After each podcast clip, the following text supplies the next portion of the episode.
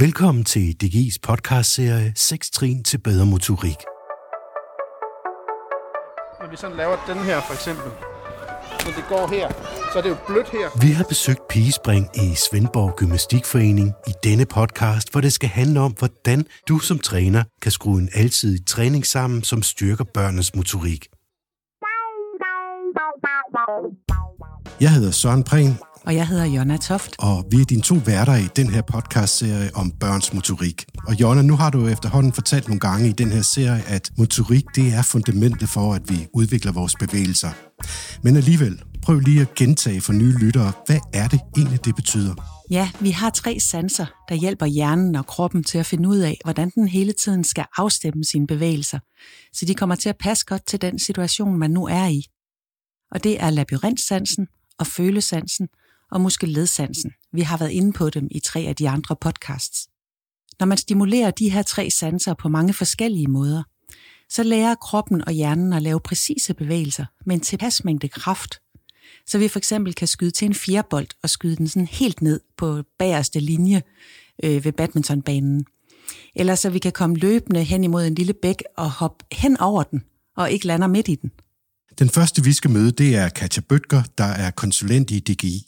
Og jeg spurgte hende om, hvorfor det er så vigtigt på den lange bane, at børn får mange forskellige erfaringer med at bevæge sig. Det har betydning for de forudsætninger, du bærer med dig fysisk. Altså, at du har mulighed for at træffe et valg som voksen, øh, eller som ung, at du kan ændre idrætsgren. Så det har ret stor betydning.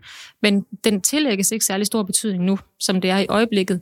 Vi kunne godt tænke os, at der var større fokus på, at børnene var bredere funderet fysisk. Altså forstået sådan, at de var bedre bredt og alsidigt, end at de specialiserer sig tidligt. Fordi så har man bedre mulighed for at kunne skifte.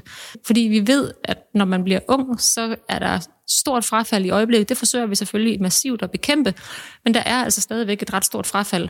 Og hvis man nu falder fra, så er det jo bedre at falde fra til en anden idræt. Det er faktisk helt ok, at man stopper til håndbold og starter til gymnastik, men det er bare ikke så godt, hvis man stopper til håndbold og så helt falder fra det at dyrke idræt. Det her med, at man skal skifte idræt, når man bliver ældre, det handler rigtig meget om, at man har nogle forudsætninger for at kunne skifte idræt. For hvis man nu har trænet specialiseret og trænet håndbold lige siden man var fem år, og at man så som 12-årig begynder at tænke, ah, det er måske ikke lige noget for mig, der er ikke noget fællesskab her, eller det er ikke sjovt længere, så er det svært at skifte, hvis det eneste, man kan, er håndbold. Og hvis man nu ikke har fået trænet sin grundmotorik, så kan man måske ikke bare skifte til svømning eller gymnastik eller en af de andre idrætsgrene, der er i ens lokalområde. Derfor er det afgørende, at man øh, træner de grundlæggende sanser tidligt, og at man får det på plads. Så har man meget bedre forudsætninger for at kunne skifte senere. Og vi, det er også øh, den enkelte forening og den enkelte træners ansvar at være med til at træne bredt. Og hvad er det så, der skal til for at lave en alsidig børnetræning? En bred børnetræning vil være, at man både tænker over, hvordan man planlægger træningen sådan i forhold til den aktivitet, man øh, er ved at være, skulle i gang med. Og så er det, at man tænker på, hvordan børnene har det. Altså den mentale del af det også. Så hvis man kigger på aktiviteten, hvis lad os tage eksemplet, at det er håndbold, så skal man selvfølgelig øh, have øje for, at man træner elementer af håndbold, øh, eller træner noget, hvor der er bold med, og øh, delelementer af det. Så skal man sørge for, at man får trænet det fysiske hos børnene, altså det motoriske, at man kommer omkring det her med de grundlæggende sanser, labyrintsansen, følesansen og muskelledsansen, og man træner balancen. Og så skal man sørge for, at man har børnene med mentalt også. Altså at alle børn bliver inkluderet i en god træning, sådan så der ikke er nogen, der går rundt ude på sidelinjen og ikke er med. Så der er ret mange ting, man skal have blik for som træner. Og det kræver, at man forbereder sig på enkelt træning, og at man sørger for, at man har tilrettelagt de her ting. Fordi så har man mere overskud i den enkelte træning til at kigge på børnene. Skal. Prøv at se herovre, hvad der sker. Det ved jeg. Ah, jamen, du kan bare gå henover, så kan man gå hen. Jamen, jeg hedder Jesper Friis Pedersen, og jeg er frivillig instruktør i Svendborg Gymnastikforening i børneafdelingen. Jeg har et øh, pigespringhold med øh, 30 piger øh, fra årgang 14 og årgang 15, så det er børnehavebørn. Og hvad laver I der? Jamen, øh, vi leger gymnastik, kan man sige. Vi, vi sætter fokus på, at øh, børnene skal egentlig, som vi, som vi tænker det, så skal børnene have nogle kompetencer ved at gå til gymnastik. Og det er ikke sådan gymnastiske kompetencer. Vi tænker, de skal lære at stå i kø, vente på ture, øh, sørge for at, at høre efter, men samtidig også skal de helt modsat også lære at være nysgerrige over for dig selv og undersøge, hvad kroppen kan.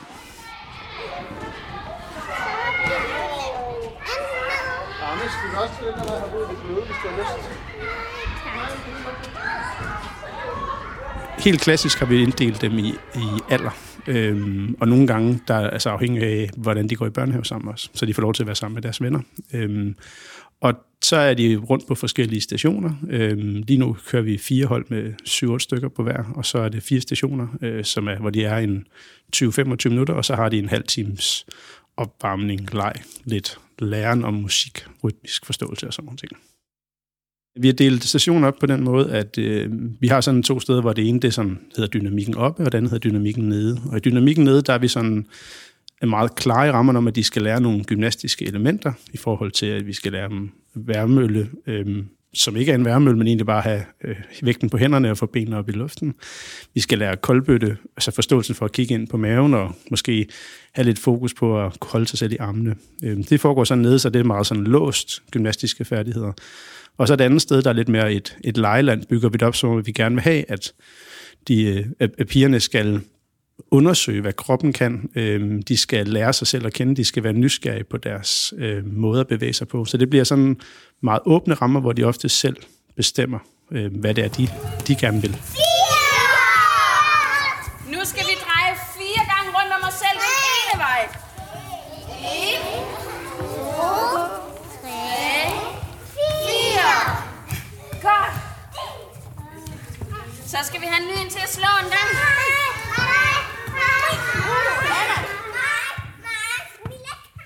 Jeg har sådan et princip om, at vi skal have hovedet ned og benene op. Øhm, forstået på den måde, at det behøver ikke at være en håndstand. Hovedet kan jo godt svinge fra side til side, eller frem og tilbage, og benene kan godt komme helt op i lodret, men de kan også sådan svæve ud til siderne. Og det er sådan, når vi prøver sådan at bygge ind i, vi har nogle, nogle runde ting, hvordan kan vi bruge dem? Øhm, så sætter vi noget sammen sådan med forskellige øh, redskaber, der har forskellige, altså man kan sige, underlag, så noget af det er blødt, og noget af det er hårdt, og noget af en bænk, og noget af skum.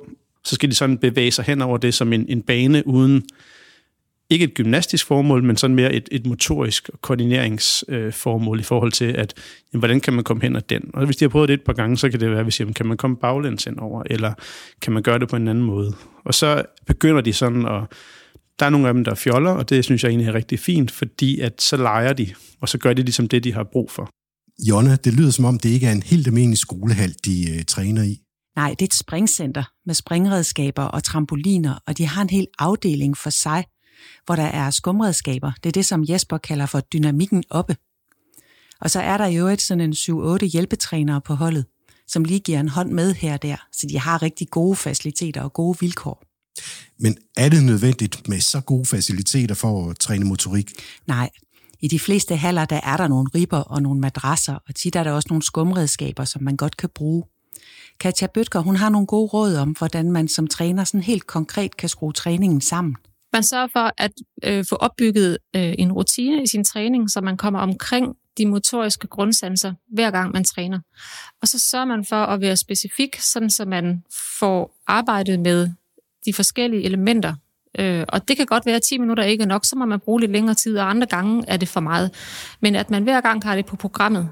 Og så kan man fordybe sig lidt i at sige, jamen den her gang, der arbejder vi med følesansen, og så arbejder vi med at massere hinanden, eller vi arbejder med at rulle en bold hen langs ryggen på hinanden, fordi det stimulerer også følesansen. Eller nu arbejder vi med øh, labyrintsansen, og dermed så er det noget med, at vi skal snore rundt og dreje og rulle og trille og blive stimuleret den vej. Og det kan man så arbejde med at få bygget ind i sine aktiviteter også. Så hvis man nu, hvis børnene er lidt ældre, så kan man godt sige, at øh, man, kan, man kan for eksempel lave en koldbøtte, og så tage tre skridt og lave et hopskud, hvis det nu er håndbold. Så får man bygget det ind i sin tekniske træning øh, på den måde. Så man, så man, når børnene er yngre, så isolerer man det lidt til at være motorisk træning, og når de bliver ældre, så putter man det lidt mere ind i den rigtige træning, sådan så man får det med. Man skal bare være opmærksom på, at jo yngre børnene er, jo vigtigere er det at træne det øh, isoleret og gøre det grundigt, fordi det er her, øh, man udvikler sand, de grundlæggende sanser. Øh, så jo yngre de er, jo mere skal man have fokus på det. Prøv lige at svinge op på hænder, og jeg står. Man skal bare prøve det en gang. Mor, kan du godt lige øh, hjælpe mig med at få benene helt op? Jeg strækker bare mine ben. Det er Jensen, tror du ikke? Ja! Er det mig? Jeg nåede det heller ikke. Skidt. Vi sætter nogle stationer op, øhm, og så, så giver vi slip nærmest ikke. Øhm, og det, som instruktør, det er jo svært, fordi det, det er sådan et element af kaos, man skal kunne være i. Fordi der er nogen, de bare løber rundt og helt op og kører i, i de første 5-10 minutter. Og det er egentlig okay. Der har de ligesom brug for at øh, forløbet energien af sig. Så er der nogen, der er lidt mere stille og forsigtige, som sådan går rundt og undersøger det hele. Og vores rolle som instruktør og hjælpeinstruktør er sådan at, at prøve at sige, jamen, øh, altså vi vil gerne uddanne dem til, at de, og uddannelse lyder så forkert i den her forståelse, men vi vil gerne uddanne dem til, at de selv finder ud af, hvad de har lyst til at gøre, så det bliver som bevægelsen, der er centreret omkring det. At de sådan selv sætter en, en retning for, hvad de har lyst til at lave. Og der er nogle stationer, som minder om gymnastiske stationer, hvor man kan prøve at lave en, en form for flikflak på en, altså det at komme bagover. Der er nogle ting, hvor man kan kravle, der er nogle ting, hvor man kan hoppe. Øhm, og så er vi lidt op til dem. Og hvis det så er nogen, der sådan går helt død i det, sådan, det har de ikke, de ved ikke helt, hvad de har lyst til, så har vi hjælpeinstruktørerne, som sådan laver en, en form for afart af kongens efterfølge, uden at det bliver bare sådan, vi løber efter instruktøren, men at vi siger, kom, skal vi virkelig over og prøve at lave det her, og så vis mig, hvordan du vil gøre det. Og så er instruktøren ligesom efter, så det stadig er barnets øh, motivation, der ligesom bliver gældende over for den enkelte ting. Og det er sådan lidt en tanke om, at børn måske godt ved, hvad de kan og hvad de ikke kan, men vi vil sådan gerne prøve at skubbe lidt til grænserne ved at stille ting op. Og sådan, man kan sige, at det handler lidt om, om, at vi nudger dem lidt til at køre deres adfærd i en bestemt retning ved at stille banen op sådan meget klar, så der, ikke er sådan, der ligger ikke ting imellem. Det er meget sådan, det her det er en bane, og det du kan kravle op her, så kan du hoppe ud der, eller hvad ved jeg. Så det er sådan, det ligger op til, at man skal gøre noget. Og, og nogle steder er der også nogle enkelte huler, hvor de kan sidde og gemme sig, eller der er nogle ribber, hvor de sidder op på toppen. Og det har de egentlig lov til, hvis de har brug for lige at, at være lidt i sig selv og have et overblik, og hvis det har været en hård dag i børnehaven. Kan du prøve at fortælle lidt om, hvordan I kommer ind omkring de her tre grundmotoriske sanser? Jeg tror, det der med at tænke øhm, benene op og hovedet ned, er sådan meget kendetegnende for os. Hvordan kan vi gøre det på en ny måde i dag? Eller skal vi gøre det på den, på den samme måde? Hvordan kan vi få dem til at kravle op i ribberne, eller kravle på redskaberne? Eller hvordan kan vi få dem til at hoppe? Øhm, så på den måde sådan får bygget en masse forskellige elementer ind i det. Øhm, men det er ikke sådan, at vi står deroppe og siger, nå, nu skal vi lige have labyrintsatsen i spil. Øh, hvordan tænker I det? Øhm, for det ligger egentlig meget naturligt til gymnaster, at der skal være noget, der ligesom det skal ikke være lige ud, man løber, men det skal være sådan lidt skævt på en eller anden måde. Men hvis man nu træner en halv, hvor der ikke er alle de der redskaber, hvad gør man så? Der er nogle helt almindelige rekvisitter, som man kommer rigtig langt med. Lad os lige høre, hvad Katja siger om det. Hvis man nu kan anskaffe sig nogle madrasser, så øh, har man øh, langt hen ad vejen det, man skal bruge i forhold til at træne motorikken. Fordi så kan man både få børnene ned og rulle og dreje, og man kan lade dem slå koldbøtter og lave øh, de forskellige ting, som man måske ikke normalt ville gøre. Så madrasser er en rigtig god ting. Det behøver ikke være en dyr airtrack. Det kan også bare være nogle ganske almindelige øh, underlag, man køber øh, billigt, og man bruger. Det, det kan man jo eksperimentere lidt med, øh, hvordan mulighederne er. Og bolde er altså også altid en rigtig god ting. Hvis man nu er gymnastiktræner, og ikke normalt øh, bruger bolde, så vil det være fint, at børnene en gang imellem kan kaste og gribe. Øh, fordi man lærer rigtig meget motorisk ved at kaste både med højre og venstre hånd og eksperimentere med de her ting omkring krydskoordinering. Så det er vigtigt, at man som gymnastiktræner også tænker den anden vej, at det ikke kun er koldbøtter og grundmotorik, men at, at man også skal lære nogle af elementerne fra de andre idrætsgrene. Så det her, det gælder altså alle former for idrætter, at man skal kigge lidt ud over sin egen idræt også, når man har med de yngre børn at gøre. Hvis man nu så som træner kommer fra en bestemt idrætsgren, måske er basketballtræner eller håndboldtræner, men man egentlig man skal til at bruge nogle elementer, der kommer fra nogle andre idrætsgrene, hvad gør man så? Hvis man ikke ved, hvad man skal gøre, så øh, kan man jo øh, alliere sig med en kollega i foreningen, øh, en anden træner, som kan være gæstetræner på ens hold. Så kan man måske få nogle fif og tricks til at putte ind i sin egen træning herfra. Altså, og så kan man måske selv tilbyde sig som øh, gæstetræner på et andet hold, sådan så man kan bidrage med sine egne erfaringer et andet sted. Øhm, det gør ikke noget, at børnene møder forskellige øh, voksne i deres træning, sådan så de får flere øh, muligheder for at se forskellige øvelser og elementer. Det kan også være en god idé at lave en motorikbane eller en forhindringsbane hver gang, eller bare en gang imellem. Men lad os lige høre, hvad kræver det egentlig? Hvis man skal have en god bane, så skal man ofte hen et sted, hvor der er en gymnastikforening, der holder til, eller en gymnastiksal på en skole. Så hvis man nu er en forening, som har mulighed for at låne sådan nogle lokaler en gang imellem, så vil det være rigtig fint at sætte en bane op, hvor man kan kravle i ribber, hvor man kan have store rekvisitter og redskaber ude, som en plint, for eksempel. Øh, så kommer man op over noget øh, og ned igen, og op i ribberne og ned igen, og nogle madrasser ud, man kan rulle på.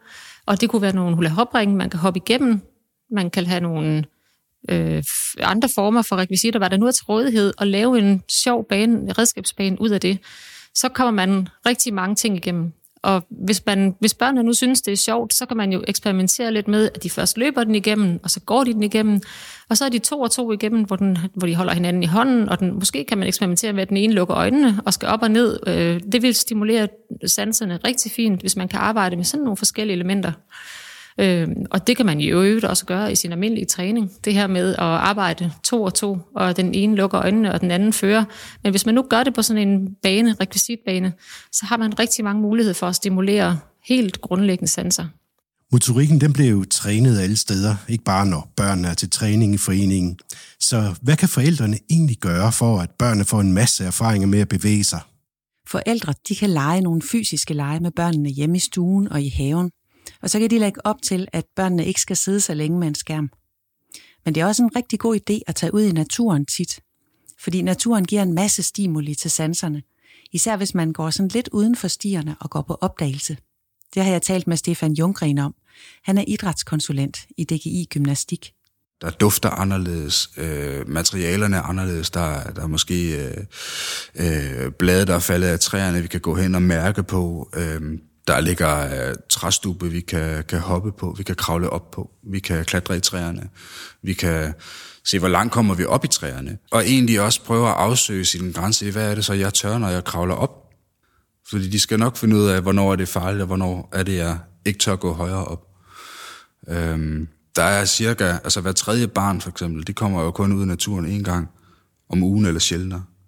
Øhm, så man kan, man kan påvirke ens motorik sindssygt meget ved at komme, øh, komme ud i skoven, fordi der er så mange muligheder. Hvad med forældrene, når man går ud på stierne der? Hvordan skal de gebære det sig?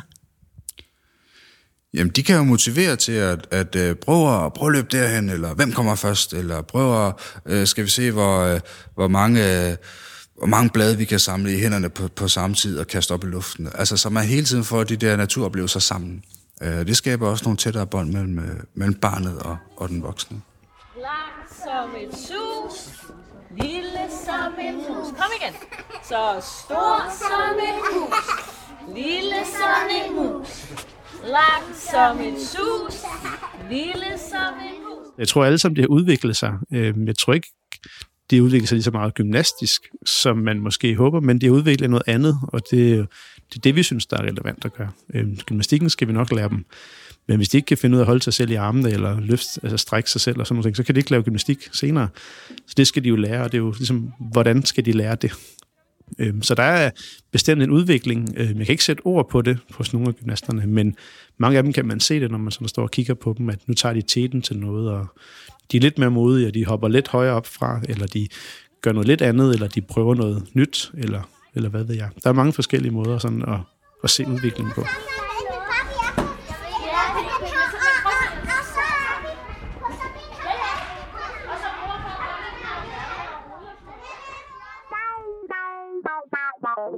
Hvis du har flere gode råd om at skabe en god, alsidig børnetræning, så klik dig ind på dgi.dk, så ligger de sammen med teksterne til den her podcast. Du kan finde meget mere viden om børns motorik på dgi.dk motorik. Det var den sidste podcast i serien om børns motorik, du hørte her. Hold øje med dgi.dk-podcast. Her kan du høre en række andre podcasts om træning og idræt og foreningsliv. Vi hedder Søren Prehn og Jonna Toft, og vi har lavet den her række af podcast om børns motorik for DGI.